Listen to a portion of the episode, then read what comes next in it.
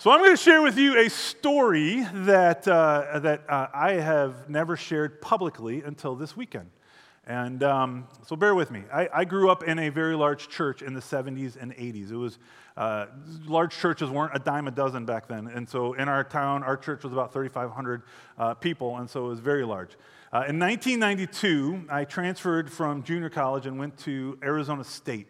And so I moved about 1,700 miles away from home uh, to go to ASU. In the next two years, our church went through a church split. Now, uh, uh, my mom was not the cause, but she was kind of at the center of that because she was the senior pastor's admin. And so she was taking all the phone calls, because there was an email back then, it was actually literal phone calls uh, from people angry on kind of both sides of that.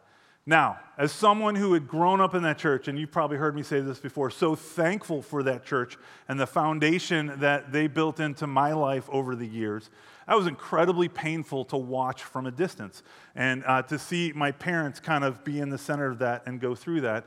And it felt a little bit helpless 1,700 miles away.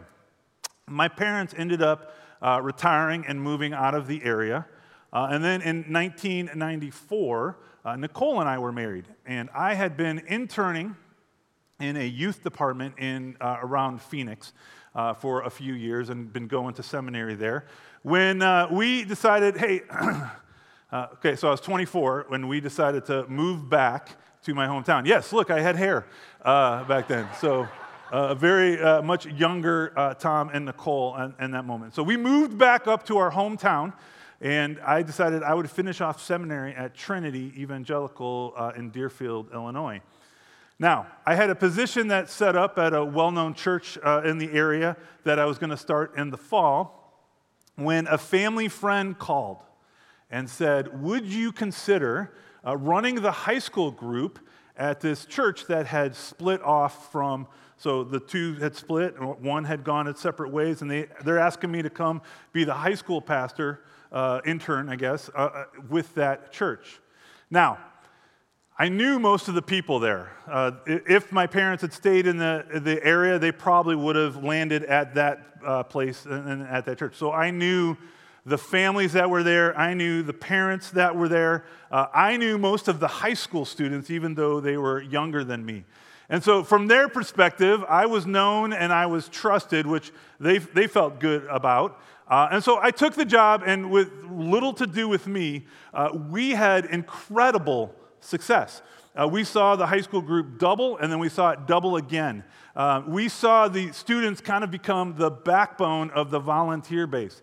We were uh, running church out of a high school, so if you've done that in the past, you know what that means. You show up early, you set up everything, and then you stay late and tear down and make sure it's ready for high school uh, class on Monday.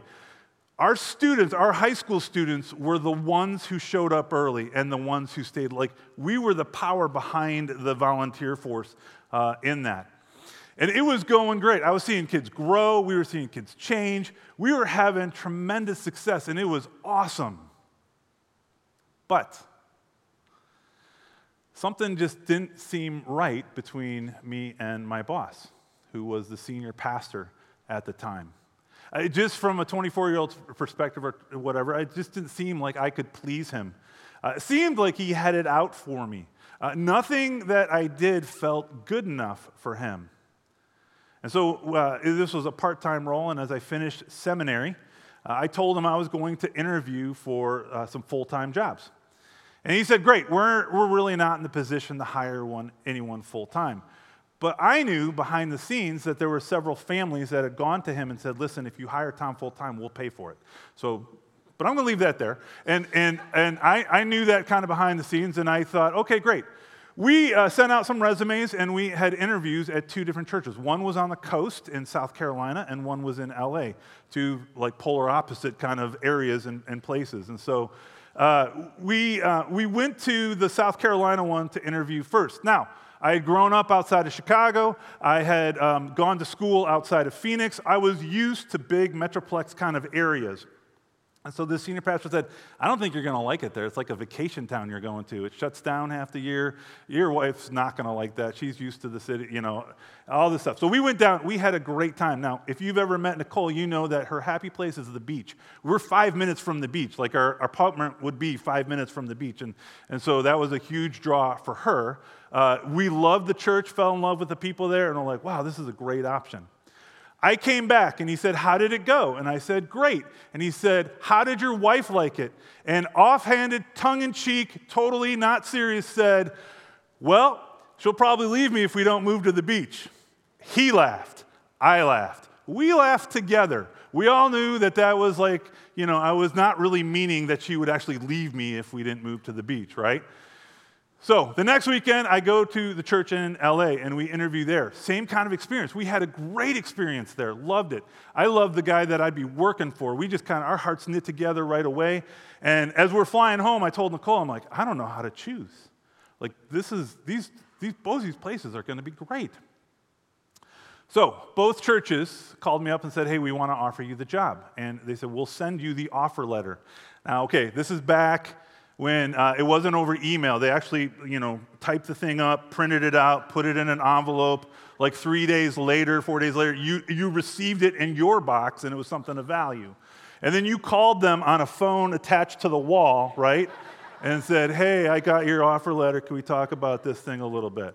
It wasn't instantaneous like we have now. So the offer letter from South Carolina came and the one from LA did not come. And then it didn't come the next day and the next day. And I'm thinking, man, LA's postal service is horrible. So I get a call from the guy in LA, and he said, uh, listen, uh, we want to send the offer letter. We have it written up. I, he goes, I just haven't sent it. We're, tr- we're trying to work some things out here. There's this incredibly weird uh, rumor going on around here about you. I was like, oh. He goes, yeah. He goes, uh, like, I've met you and I've met Nicole, and I know that there's no way this is true, but the rumor is if you don't move, if you move out here, your wife's gonna leave you. I was like, huh, ding, ding, ding, ding, ding. I know where that came from. Turns out, my, uh, my senior pastor at the time had a sister on the staff at the church in LA. Right, right? Kind of figured this out. So, uh, I get this phone call uh, back from my, my, the guy, the friend, and he said, uh, he said, listen, uh, I'm going to send the offer, but as, you as you I feel like our hearts kind of knit together and we've become friends. I'm just going to say this don't take it. Don't accept our offer. Uh, the, the, the board has told me to send it to you, but you're going to start like three or steps backward because we're, we're having a hard time c- controlling this thing. And he said, if you have another option, I would take it. He goes, also, friend to friend, take your senior pastor off of your reference list. And I was like, whoa. So I went in to, uh, I went in to talk to him, right? Uh, and uh, confront him. And we had a very spirited conversation. And in the conversation, what really came out from him was this I don't like you. You weren't my choice. You were forced on me by the parents and the elders of this church, and I resent the relationships that you had with them already. I hate that, that you do things differently than I would have if I was running this youth group, and I hate that it's successful. Okay, so as a young 24 year old in ministry, that shook me. Like that totally threw me back and rocked my world because uh, I wanted to quit. I sat with Nicole. I was like, "This isn't worth it. Like, I don't, I don't want to do this. Is this what every church is going to be like?" I, I was young enough to think, okay, we're all in the same team. We're all rowing in the same direction. You know, we're all serving the same Savior. I, I wasn't aware uh, at the time that there can be little kingdoms that pop up inside of church. And I, was, I left that office as low as I could be, thinking, oh my goodness, do I want to do this with the rest of my life? Now, let me ask you this question Who in your life have you taken spear throws from? Someone in church leadership, perhaps, in the, in the past, a, a fellow believer who has wounded you with their comments. And it wasn't because of your sin. Uh, it, it, just felt out of the blue. You had had success in their kingdom or around their kingdom, and it had taken away a little bit of their shine. You can't even explain why they treated you the way they treated you. And church, for you, became a really hard place to go.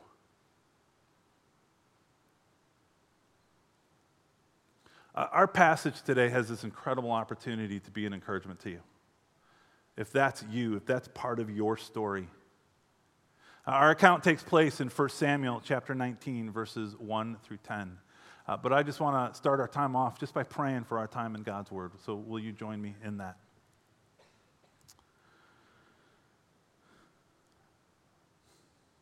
Father God, I just. Uh, I come before you, and I'm just so thankful that we got to sing your praises together. Uh, we got to be reminded about you're the one that fights our battles. Uh, we, we, we, have, we got to be reminded that you love us dearly and that you move on our behalf. And God, I recognize that in a room this size, there are plenty of us either on the receiving end of some spears recently or getting ready to throw. And so, Lord, I pray that as we study your word today, that you would uh, encourage our hearts, that you would challenge our hearts, that you would point out our wrong thinking, if there is some. Uh, but, Lord, that it would be an encouragement to us together. Speak through your word this morning. It's in your name, Jesus, we pray these things. Amen. So, uh, verse 1, if, to understand the context walking into chapter 19, you really have to look at the last verse in chapter 18. It says this uh, The commanders of the Philistines came out to battle, and as often as they came out, David had more success uh, than all the servants of Saul, so that his name was highly esteemed. Now, this verse sets up the envy and the bitterness that we're about to witness now in the next 10 verses. So, verse 1 And Saul spoke to Jonathan his son and to all his servants that they should kill David. But Jonathan, Saul's son, delighted much in David. Saul's previous attempts to get rid of David have been a little bit more undercover, uh, a little bit more private or covert. But now this bitterness has built up so much so that he is ready to go public and get some other people uh, involved in it. And so uh, this bitterness now is driving him. And it's David's success that he's like, hmm, I can't handle that. And so he decides to involve his son and his servants. And he's gone public with his desire to kill David. There, there, there's a verse in Deuteronomy I believe 29, 18, and uh, it says this Beware, lest there be among you a man or a woman or clan or a tribe whose heart is turning away from the Lord our God. This right here describes Saul's posture. Uh, to go and serve the other gods of the nations. Beware, lest they be among you a root bearing poisonous and bitter fruit. This is where we find Saul in our passage. This is a spot on description of him. It's unjustified, it's undeserved bitterness towards David. I mean, think about it. Why does he want to kill David? What has David done? Well, he's served Saul, he's defended the kingdom.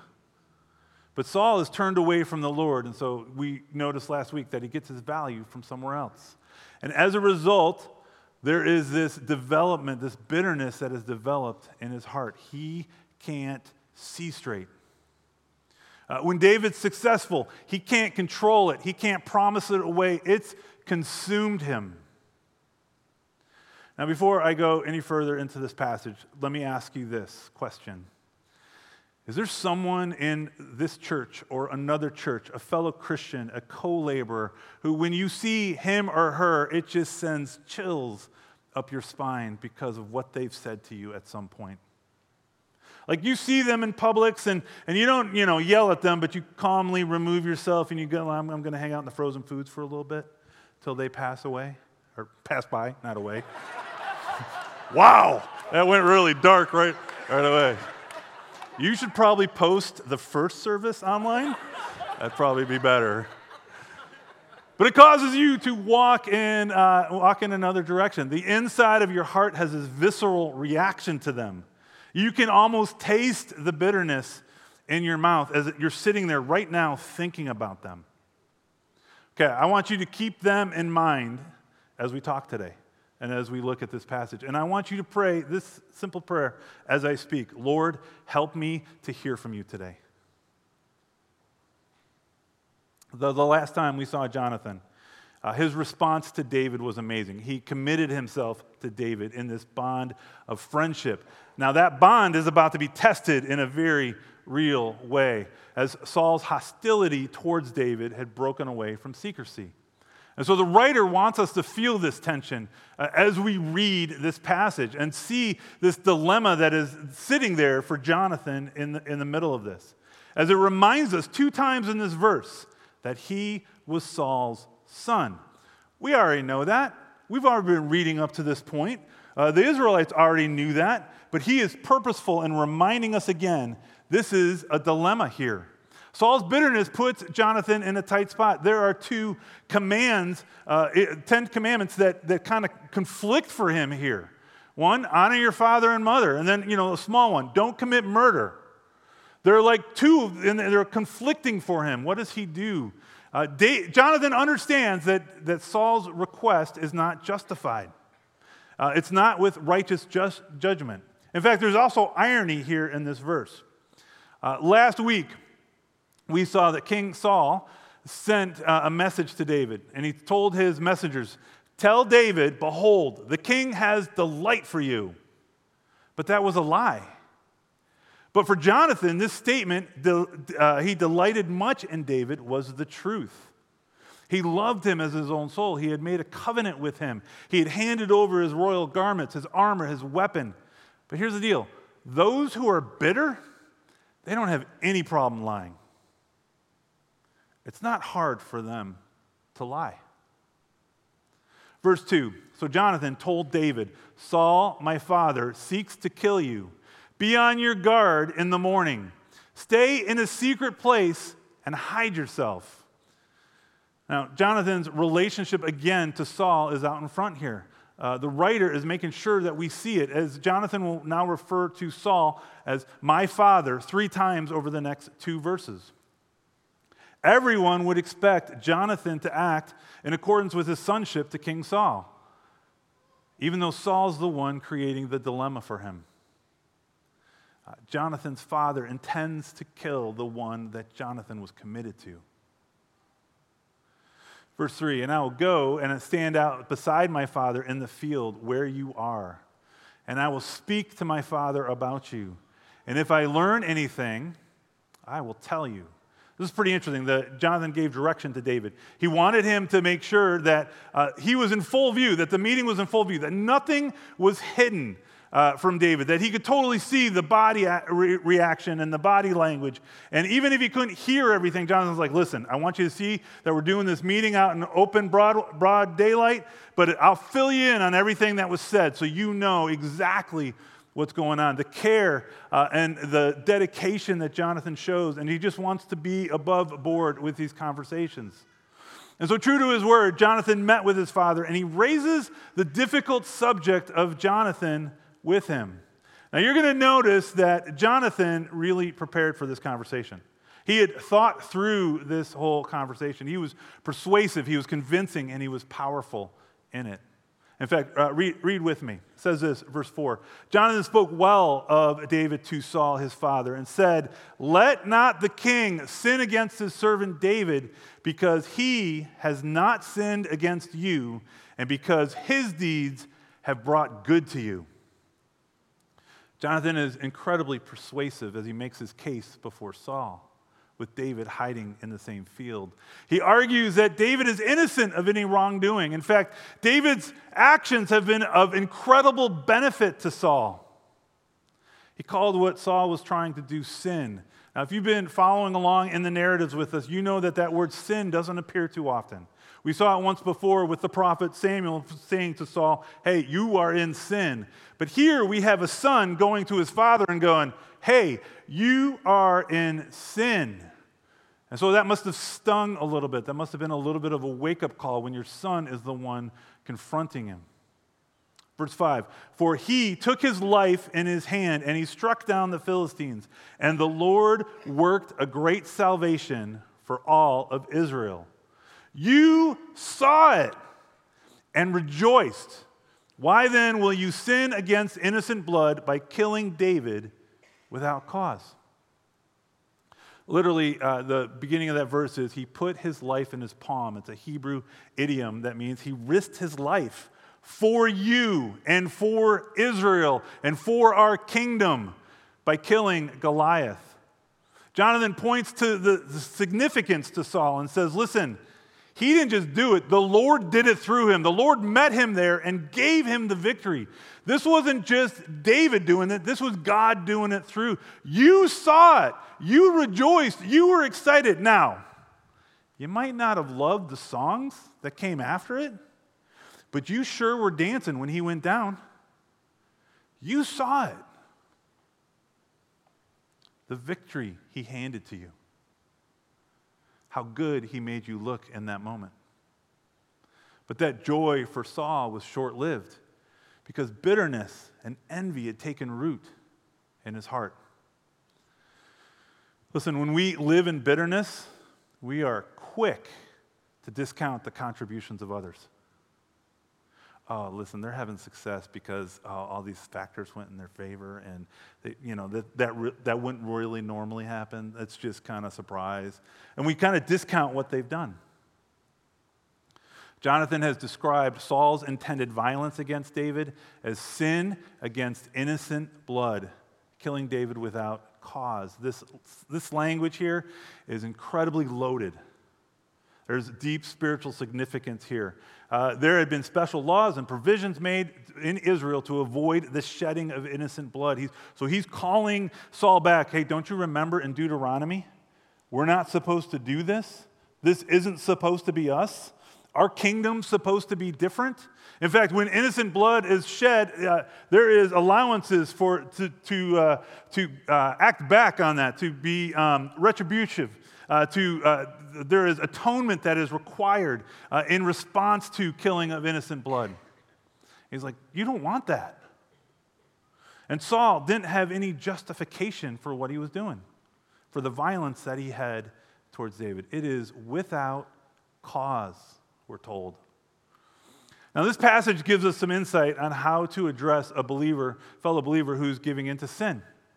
Uh, if someone has given into sin because of bitterness, and, and you see this in their life, it's not, oh, oh hey, I know you're angry. I, I, I know they've disappointed you. I know your feelings are hurt with this, and I know you're just lashing out. No, man, it's hey, this is sin. This is wrong. Let's, let's look at this passage here. Let's, let's call back to what God's word says. How you're acting towards that person is wrong, it's sin. Anger, bitterness, and hatred is sin. And he's asking, What are you allowing in your life? Don't you see where this goes? Jesus uh, talked about it in the Sermon on the Mount. He said, You've heard it said, don't commit murder. But then he kind of expanded it, because most of us can be like, Oh, no, don't murder. Check. Right? But then he's like, Hey, uh, I tell you, if you have hate in your heart towards another person, you've already done that. And you're like, uncheck, right? Because all of us have been there. And we've already committed murder in a spiritual standpoint. The attitudes of our hearts can become so dark and jaded without cause. He's done nothing wrong to you. Your accusations are without cause. But here's the thing in Saul's mind, in Saul's mind, he has total cause. When we become envious and that turns to bitterness, we begin to justify our bitterness towards other people. And in our head, it makes sense. Like what we're doing, like, okay, so here's the deal. What they did is they saved all of Israel and they killed the giant, and so of course he must die. And you're like, what? To a common rational person, it sounds like lunacy. But because we've created these situations in our heart that don't make any sense to anyone else, this is what bitterness does to us. It clouds our view, it clouds our judgment. Uh, we become, Saul, in his mind, David is guilty. Yes, you killed the giant, but then people celebrated, and that made me look bad. So you're totally guilty. When we look at our life and the pain through sinful eyes of bitterness, we do not see things clearly. Saul is in a prison in his own mind and his thoughts towards David. But, verse 6 Saul listened to the voice of Jonathan. Saul swore, we would say Saul promised, uh, as the Lord lives, he shall not be put to death. Saul is responsive to Jonathan's advice here. Uh, this promise that he swore would obviously, you know, would it la- like, can we close the book? Oh, good. He's not going to try and kill him again. This is perfect. He swore. He made a promise. He said he's not going to do that again. That's, that's great. But you know some of the rest of the story. You know he's going to try it again. And so it's not going to last long. But here, Jonathan intervenes to save David. But we're soon going to find out here in a verse it's an empty promise. Listen, God isn't looking for you to change your heart. Let me say that again. God isn't looking for you to change your heart.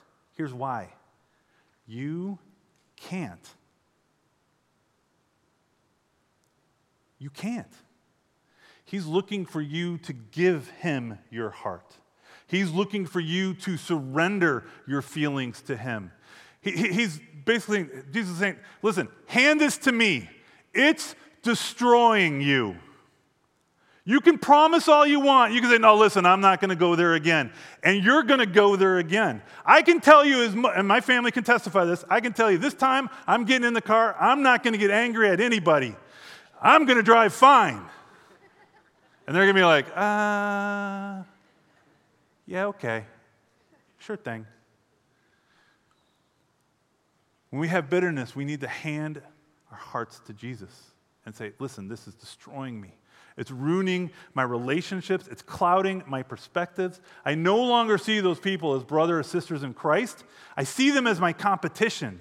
And I can't help these thoughts that I'm stuck in. I can't change these thoughts. I need to give it to you. You have to trust Him with it each time as often as you need. And some of us are thinking, yeah, week by week. No, no, no. Not even day by day. For in the beginning of this thing, it is second by second. As that name comes up and we go, oh, I am ticked. Okay, Lord, uh, here it is again. I need to hand this to you. Please, can you change my heart? Can you allow me to put this down? Oh, Lord, it's me again. I know it's been three seconds, but uh, I'm here again. Can, can I give this to you? Can you change my heart? And you're going to watch as God begins to do something on the inside of your heart and begins to change that. Uh, Lord, I'm, I'm believing these lies again. I need to hand this to you here. I can't believe I showed up in Publix and there he is again. I need to hand this to you. It's a moment by moment, day by day. I need to hand and surrender my heart to you again. And this is how we need to live. Because we understand that our hearts and uh, filled with bitterness will destroy us. They will destroy us. Bitterness is not a fun place to be. So, verse 7 Jonathan called David and reported to him all of these things. And Jonathan brought David to Saul, where he was in his presence as before. This is an incredible friendship moment that I want you to catch. He doesn't just tell him, hey, my father relented. I don't think he's going to try and kill you. Uh, you can go back in. He walks in with David into Saul's presence, he accompanies him into there. But then we get to verse 8. And there was war again. And David went out and fought with the Philistines and struck them with a great blow so that they fled before him. Now, we're not told how much time passes between verse 7 and verse 8, whether it's a day, whether it's a month, whether it's a, a year, whatever. But eventually, we know this in reading the Old Testament. The Philistines are going to do what Philistines do. They're going to create war between Israel, and David's going to do what David does. He thrashes them. It happens all the time as we walk through this passage. That means that David once again is propelled into the national, national attention and praise. And as before, his victories reignite these songs, which reignites this envy, uh, which reignites this bitterness in Saul. Why? Because he hasn't dealt with the root of the problem. Do you understand how fruitless it is to make promises you can't keep? Making promises with things that he has no control over? Making promises that he cannot keep because bitterness is about to flare again. You can't promise. You can't do it. You can't change your own heart. You will fail and lose when we live in our own power, when we think we can change it on our own. Have you ever heard a fellow believer, or have you ever said yourself, uh, I'm really working on this area of my life? Yes? Can I give you some advice? Stop. You're like, wait, hold on, what? Stop. It's actually not about your effort, it's about your surrender. This isn't conquered with our will, this isn't conquered with our talent, this isn't conquered with our creativity. This isn't conquered by us. It's conquered by surrendering our heart to Jesus and allowing Him to work through us. I don't have a three step outline this morning on how to control bitterness. It's one. You give your heart back to Jesus and you say, Listen, I can't do this on my own. I need you to do it through me. Surrender day by day, minute by minute. Rely on His power. Let Him do the work that only He can do to renew your heart. One more thing. Until that change happens in your heart, until God fully restores and renews you, Never hold a spear with bitterness in your heart. Never hold a spear with bitterness in your heart because the only thing you're going to cause is destruction. In your life and in your relationships, you're going to harm others. You're going to harm God's people. Verse 9 Then a harmful spirit from the Lord came upon Saul, and he sat in his house with his spear in his hand. Oof. And David was playing the lyre. Now, you remember uh, back in 1 Samuel 16 when Mark talked about the evil spirit that come on Saul and tormented him. This was a consequence of the Spirit of the Lord departing from him. Uh, this evil spirit was an aspect of God's judgment and rejection of Saul for his disobedience. Put it kind of plainly, he gave Saul what Saul desired. He didn't want the Lord, and so God's like, okay, now, I'm sure people were singing the songs for David, but where do we find David? We find him serving again. He, he's sitting here serving Saul to soothe Saul. All right, what do we do if other people are pointing spears in our general direction and getting ready to throw them at us? Can I give you two pieces of advice just from these verses? The first one is this learn how to duck and run. Learn how to duck and run. And I know that sounds easier than it is, but learn how to duck and run. Uh, verse 10 Saul sought to pin David to the wall with the spear, but he eluded Saul. And so that he struck the spear into the wall, and David fled and escaped that night. Now, we know the motivation that drove Saul was not rational. He couldn't deny the goodness of David that was set before him. And nevertheless, it was David's goodness and David's victories that ignited this, this bitterness in Saul's heart. And so here, he, here David is serving him, and David has to dodge the spear and run away. Okay, but what do we know about David? What were these songs that they were singing about him? David has killed his ten thousands. That means David's a pretty good warrior, right? I'm guessing somewhere along the line he knows what to do with a spear. Like he's had some practice on the field with a spear. He's probably pretty good at it. The slingshot isn't his only weapon. Don't you think? We could, that'd be safe to assume. But notice, it doesn't tell us that he picked up the spear and threw it back. So don't pick up the spear and throw it back.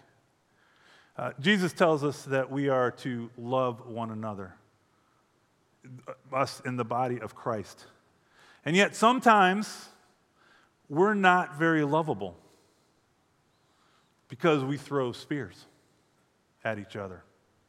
He said this, you'll know that you're, they'll know that you're my disciples by the way in which you love one another. In other words, our identity is recognizable to others by the way in which we practice this, the way in which we love each other. This is an overflow of our hearts towards each other. Now, I am not going to ask you who's been hurt by someone in the church to raise your hand. I'm not going to, please don't do that. That'd be embarrassing for all of us. Because what you will find, if I asked you to do that, you would look around and you would go, oh, I'm not the only one. This has happened to others. So, what do you do when someone in the church hurts you? How do you get free? How do you protect your own heart? Uh, Jesus tells us uh, we're to love our enemies, we're to pray for those that persecute us. And so, start praying for them. It might start off a little bit sterile at first. Uh, dear Lord, um, thanks for you know, praying for Jim. Uh, that's all I got right this second. Uh, but it might uh, eventually, right, as you're handing your heart over to Him, uh, He would change that for you until that prayer becomes something from the heart and it becomes really hard to hate them. And nothing kills the bitter root quicker than aligning with Jesus and his desire for others. And so pray God's blessing on them. Let me go back to that story in the beginning. I left that office ticked off. And I thought to myself, you know what? I know all these elders. I've mowed their lawns when I was a kid. They love me. I'm going to call them up. How could he treat me like that?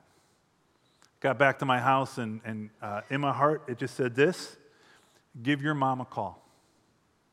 Now, my mom had gone through the war two years earlier and gone through some of the destruction that can be created in church by spear throwing.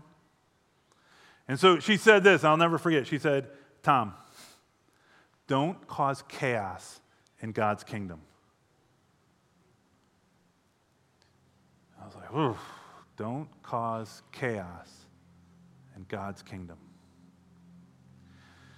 Okay, if I'm completely honest, that's not the word I wanted. That's not the advice. In fact, I hung up the phone and I called a mentor, hoping for something different from this person, right? And I'm like, hey, you, you're not going to believe this. Like, what would you do? And my friend, he said, listen, Tom, I, I want you to read this book. And I go, no, no, no, no, no, no. I want to know who to call. I don't want a homework assignment. I want to know where do I point my spear? I don't want a reading assignment. He said, Tom, seriously, this book will take you less than an hour to read. He said, it's called The Tale of Three Kings. It's by a guy named Gene Edwards. And it looks at the story of Saul and his, or David and his relationships to Saul, and then his relationship to Absalom. And it asks the question in the first half of the book what do you do when God's anointed throws spears in your general direction? He makes this profound statement in the book that just hit me like a ton of bricks at the time. He says, God allows Sauls in our lives to, to remove the Sauls that are inside of us. Hear that again. God allows the Sauls in our lives so that he can remove the Sauls that are inside of us. Uh, I know this that experience changed me. It, caused me to look at the world and the church a little bit differently. Uh, it caused me to change how I uh, want to lead and how I work with others. It changed me. I remember uh, I took the, that job in South Carolina. We went there for three years. It was such a time of healing. And uh, towards the end of that time, I thought I was over this whole thing. I got a letter from that church. And I opened it up, and um, there in the bottom is a signature from this pastor. And uh, he's asking for money. He's, he's, he's writing everyone that used to be a part of this church. We got this great project. We're putting uh, this sign on the road, and would you consider donating? And I was like, ain't no way right? Like, that's not going to happen. And I remember praying, I'm like, God, I can't believe that you're blessing that place. Like, I, I want to see that place fail. I, I don't want to see that place do well. And he's like, I'm sorry, did you say you don't want to see my church do well? You know what I mean, right? I don't want him to do well, but I want your church to do well. And he said, hey, just start praying for this guy. Pray for this church. Stuck that little letter up on my desk Took it down a couple times because I'm like, I, I, I don't want to read this right now. Start praying for that church. Start praying for that man.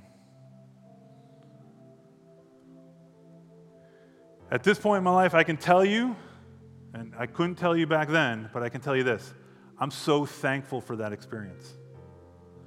That sounds crazy, I know. If you're in the middle of getting spears thrown at you, you're like, I'm sorry, you're what?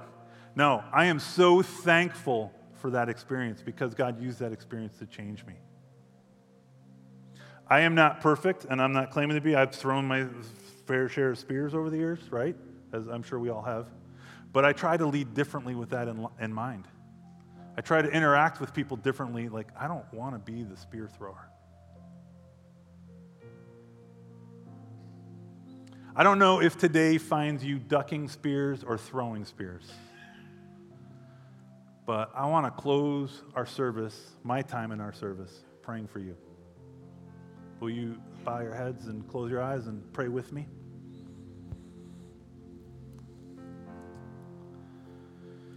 Father God, I want to lift up my brothers and sisters that are in this room. God, I know that uh, this conversation and this topic uh, boils some things up to the surface. And Lord, I know that some of us are just struggling with bitterness towards the success of someone else. And we have a spear in our hand and we can't wait to throw it up on Facebook.